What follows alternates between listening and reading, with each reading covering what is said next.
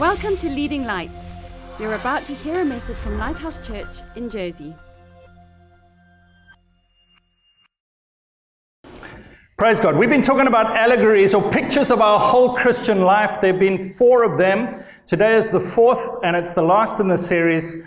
And it's a summary, a tying up together of all of them. I really would encourage you to listen to all four again. There is something in this series that I believe, not because I'm clever or anyone else here is clever, God has put something together in this series that I think will help you in your Christian life. If you look at all four allegories together, you will gain something precious from the Lord. And today, I want to look at faith as being a living thing that is born, that grows, and that can die or can become stronger. And faith is important. My first point is faith is important. In fact, Galatians 5 in the NIV says the only thing that matters is faith expressing itself through love. 1 Peter 1 verse 7 says, Your faith is much more precious than gold.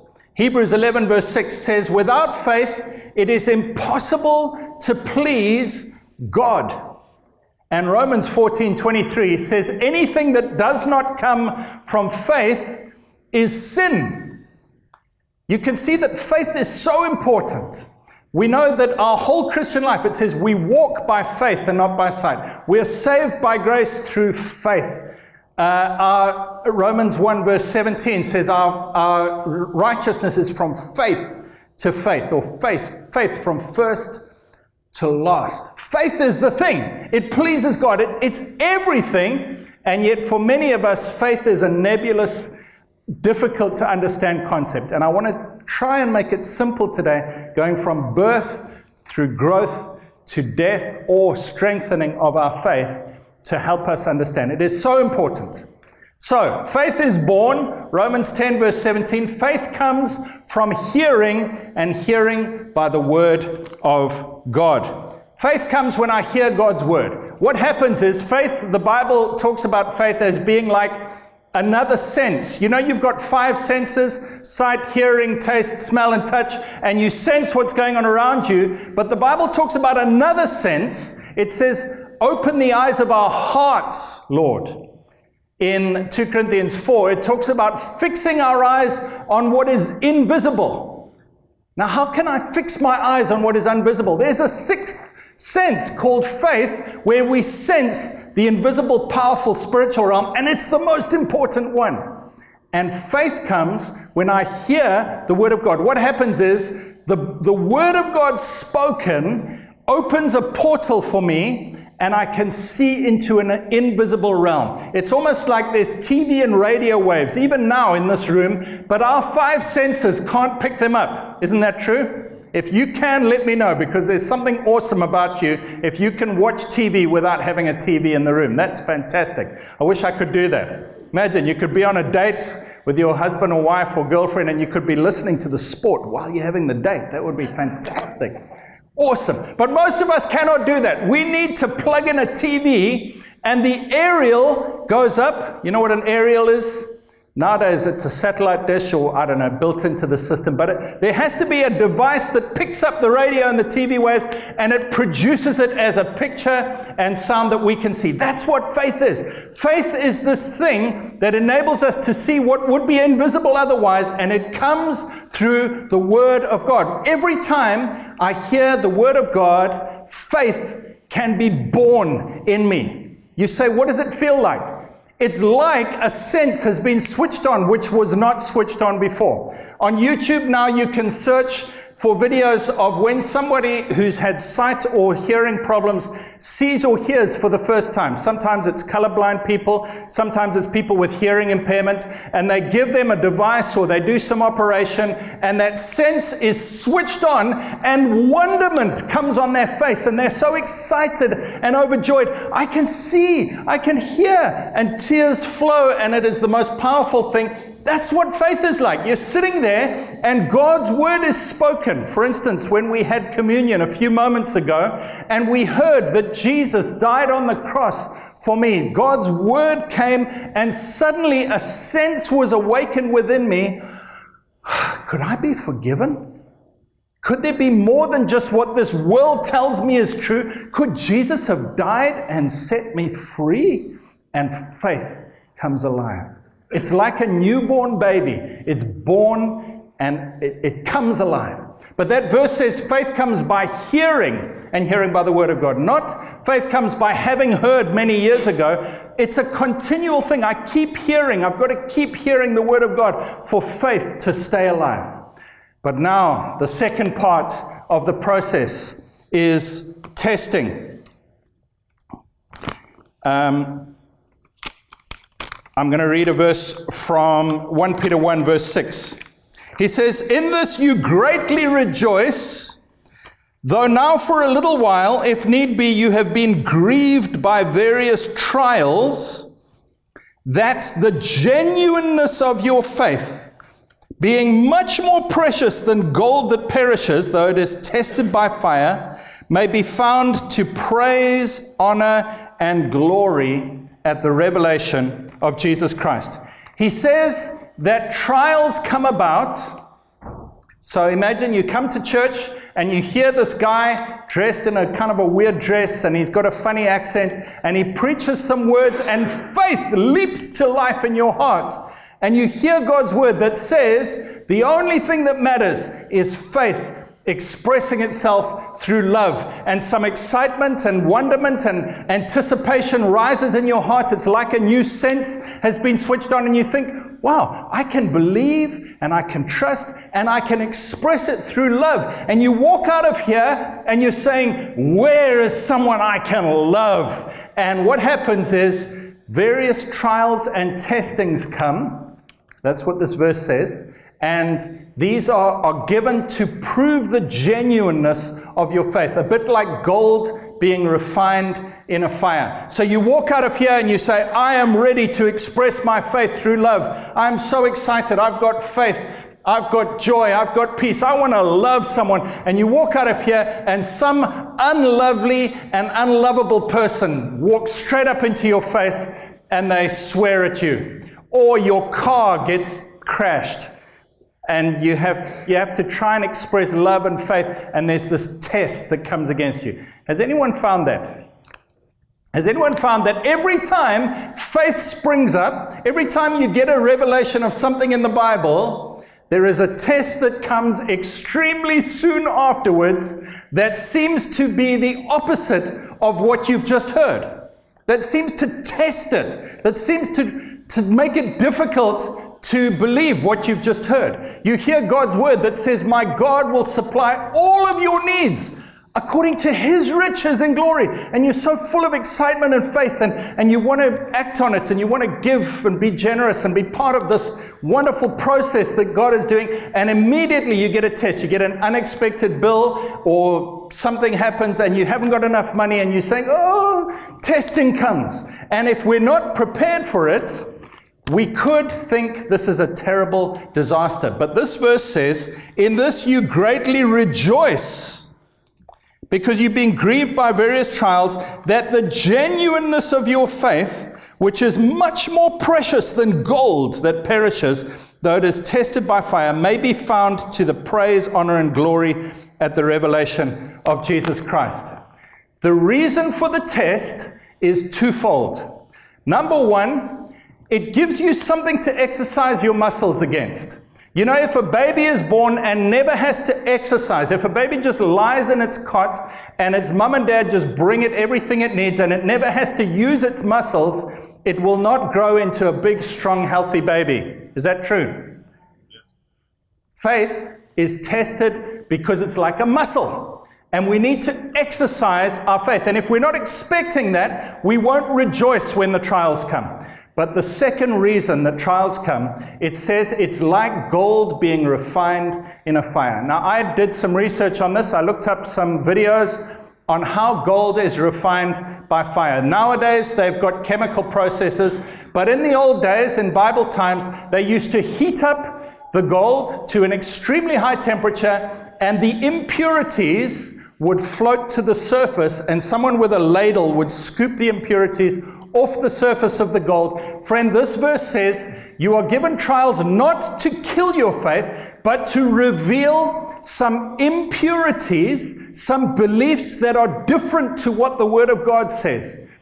It reveals something in my thinking and in my heart because how many of us know that when we hear the Word of God, it comes after we've learned a whole lot of lessons in life? Is that not true? We've learned to be selfish. We've learned to not love. We've, turned, we've learned to be stingy. We've learned to re- respond in anger or manipulation. We've learned uh, not to trust without being able to see with our physical eyes. We've learned a whole lot of lessons. We've learned some bad habits. I learned to be a racist when I was a child. I grew up in a, in a culture which told me that races have different values. I learned a whole lot of things. And when the Word of God came to me, there was a whole lot of impurities already in my heart that needed to be revealed and chucked out in order for faith to grow. And this verse tells me that my faith is tested so that I can see what impurities are there. So, for example, I hear the verse that says the only thing that counts is faith expressing itself through love, and I'm confronted with an unlovely and unlovable person, and all of these thoughts that I've had in my life from my past rise to the surface, and I can choose do I go with faith or do I go with my other ways of thinking? So, testing comes to exercise my muscles of faith and to reveal to me what is not right. I just want to talk for a few moments about a thing called unbelief.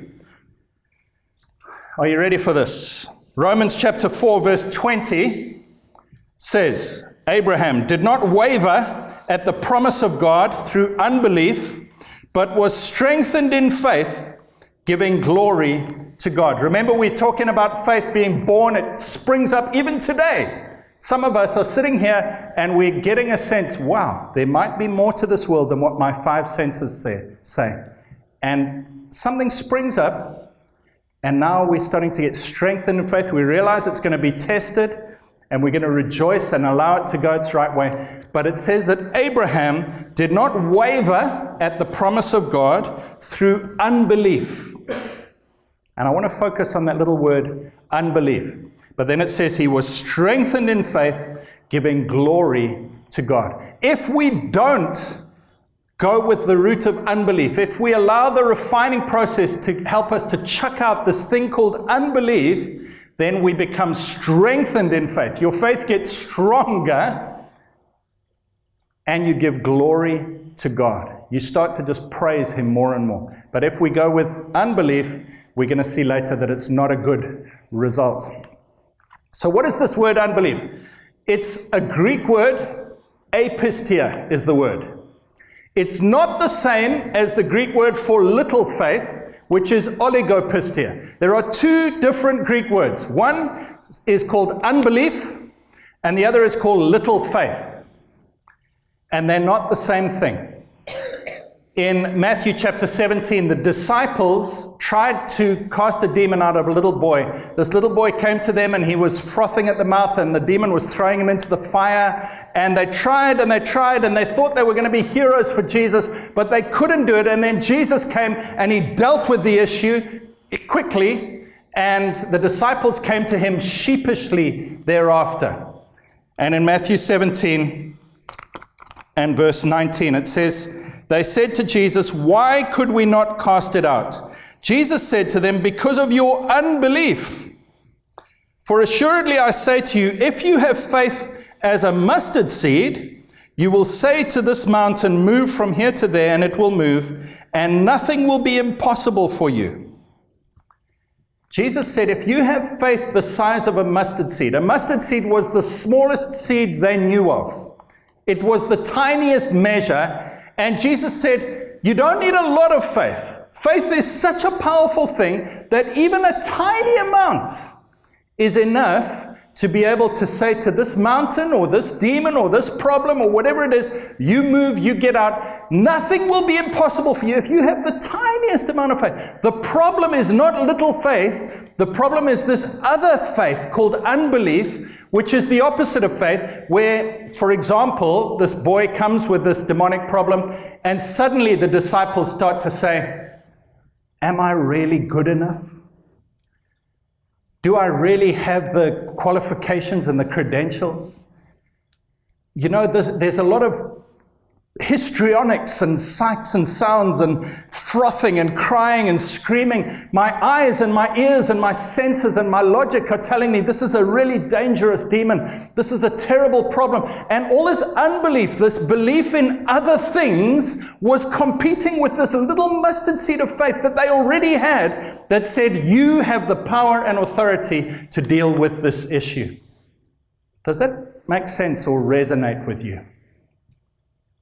It does with me.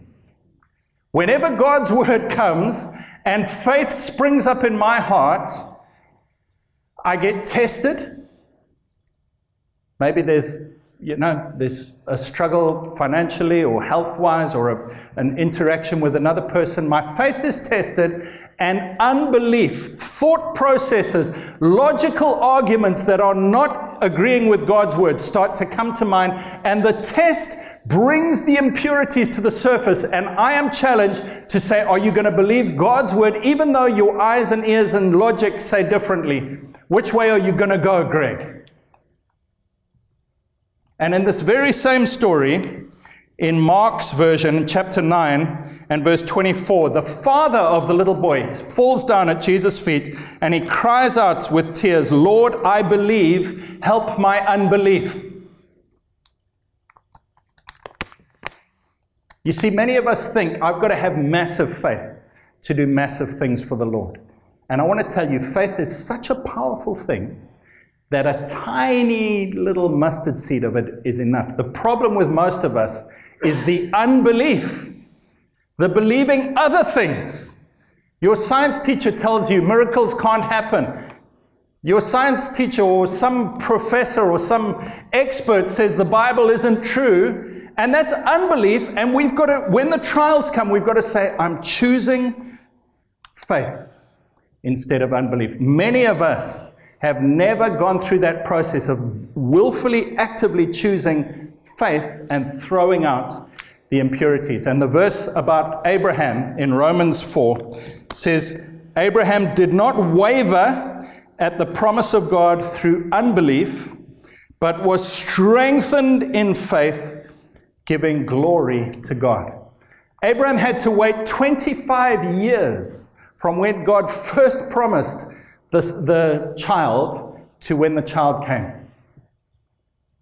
Abraham was 75 years old in Genesis chapter 12, and God appears to him and said, I am going to bless you. I'm going to make you uh, prosperous and give you many, many descendants. I'm going to bless the world through you. I'm going to do great things through you and give you this land. And it was 25 years later, when Abraham was 100 years old, that the promise came to pass. In fact, the verse before Romans 4:20, the Romans 4:19 says that Abraham did not consider his own body that was dead being 100 years old and Sarah his wife her, her womb was closed up. She was 90 years old. It says he did not consider those, but he considered him who promised to be faithful and able to do what he promised.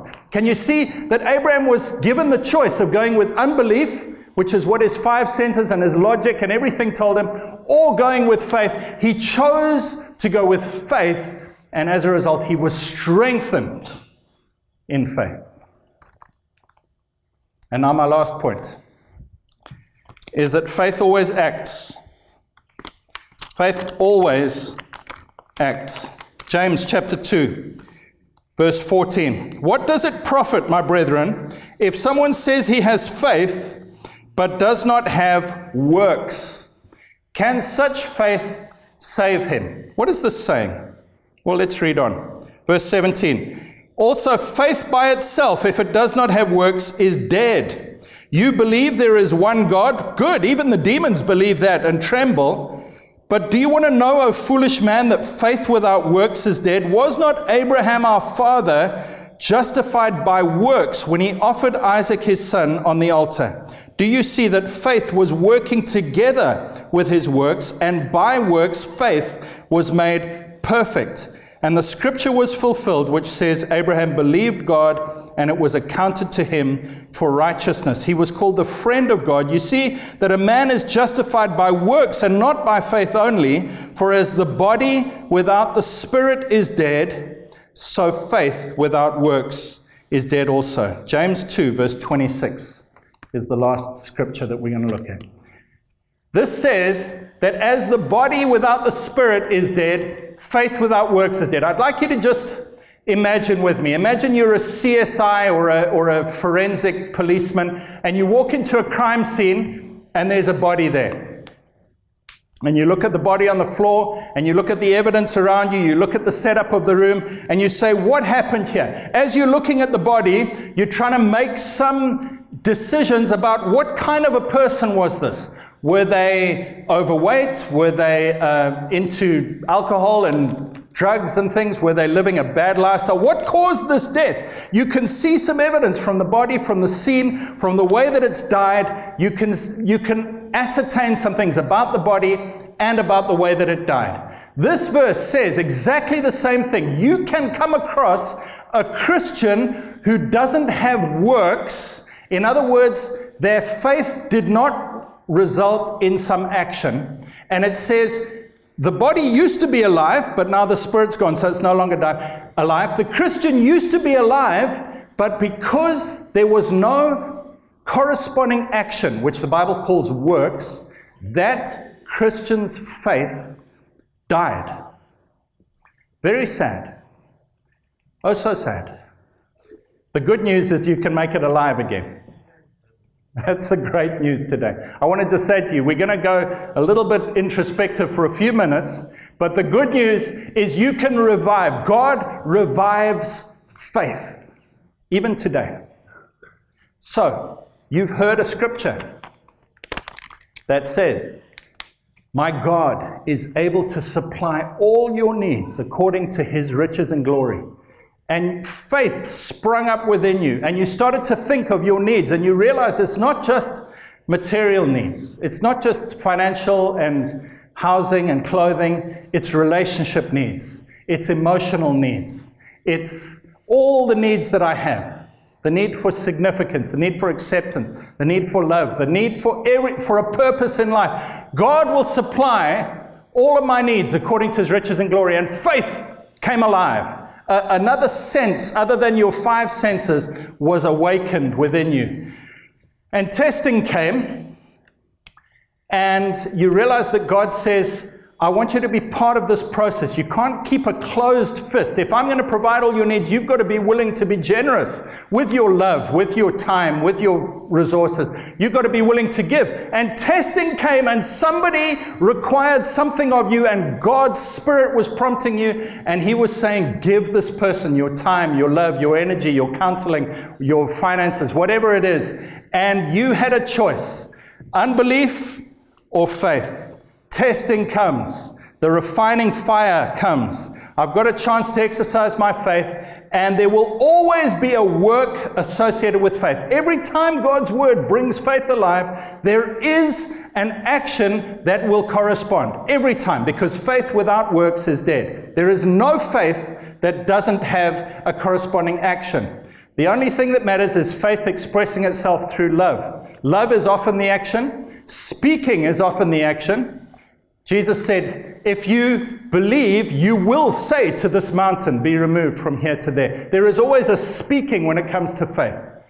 2 Corinthians 4, verse 13 says, With the same spirit of faith, we believe and therefore speak. There's always a mouth action. Out of the overflow of the heart, the mouth always speaks. When there's faith, one of the actions is speaking and giving praise and glory to God. Um, another one is love, loving people. But often there's a, there's a specific action required. When God's word brings faith alive, there is often a specific response.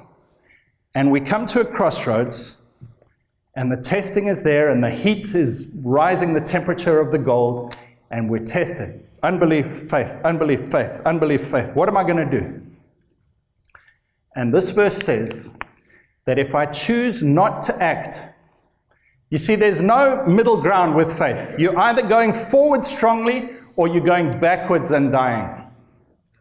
There's no, you can't stay static. And yet many of us say, I'm just going to, I don't know what to do. Uh, uh I'm not going to do anything. I'm not going to give. I'm not going to respond. And this verse says, the minute I do that, my faith, which was a beautiful little thing, a mustard seed of faith that was born, that grew, that was strengthened, that spoke, that got some big kind of muscles in it, because I've chosen not to obey, my faith has stayed the same? No. Weakened? No. Died. My faith has died. You say, what does that mean, Gregg? Does that mean I'm no longer a Christian? Doesn't mean that. It means in that specific area, that seed of faith about God providing all of your needs and you being generous, that seed has died in your life. And for it to be revived again, we need to go, and I've done this many times in my life, back to God and say, God, I'm so sorry that I allowed that precious seed of faith to die. The problem is, many of us, we've recognized a coldness, a distance from God in our Christian life, and rather than trying to get faith revived again, we think, let me kickstart it again with my own human efforts. And so I'll be a better person and I'll try harder and I'll go to more meetings and I'll get up earlier and I'll do all these things to try and get faith going. But it's a supernatural thing. The only way it can come alive again is by God's word, that seed being planted in and faith being born supernaturally again. I need to go and say on my knees, God, I'm sorry that I didn't value, that seed of faith. I allowed it to die. I did not obey. And rather than my heart becoming hardened, because every time I disobey, my, my heart gets harder again. And I've got to plow up my heart and say, God, I'm sorry. I don't want to be a person who does, disobeys and doesn't listen to your voice. I want to be soft, tender hearted. I want, a, I want a soft heart again. God, I'm sorry I didn't listen to your prompting of faith, which said give, which said love, which said raise my hands in worship, which said pray, which said witness, which said all these things. God, I'm sorry. Make my heart soft again. And immediately the word of God comes in and faith is reborn again. Now, you might be here listening today and you might say, well, that's, that's lovely. But that's just, yeah, I'm, that's another sermon, ticked off. Yeah, nice sermon. But, friend, I, I believe today is not just another sermon. God is, God is actually specifically pinpointing something in your life and mine. And He's saying, You now know you have a choice. When you hear God's word, it will be tested, it will grow strong, but now you must choose what you're going to do about it. There is always an action. What are you going to do about this? And I propose to you that the response is to say, God, I'm sorry, make my heart new. Please forgive me. Please forgive me for being hard hearted. Please forgive me for choosing unbelief or the, the wisdom of the world or what my own logic or senses say instead of trusting what your word says. Make, make faith come alive in me again. Thanks for listening. Please visit leadinglightsnetwork.com for more resources and subscribe to our podcast on iTunes. Please consider supporting this ministry financially by making a donation on the giving page of leadinglightsnetwork.com or lighthousejersey.com.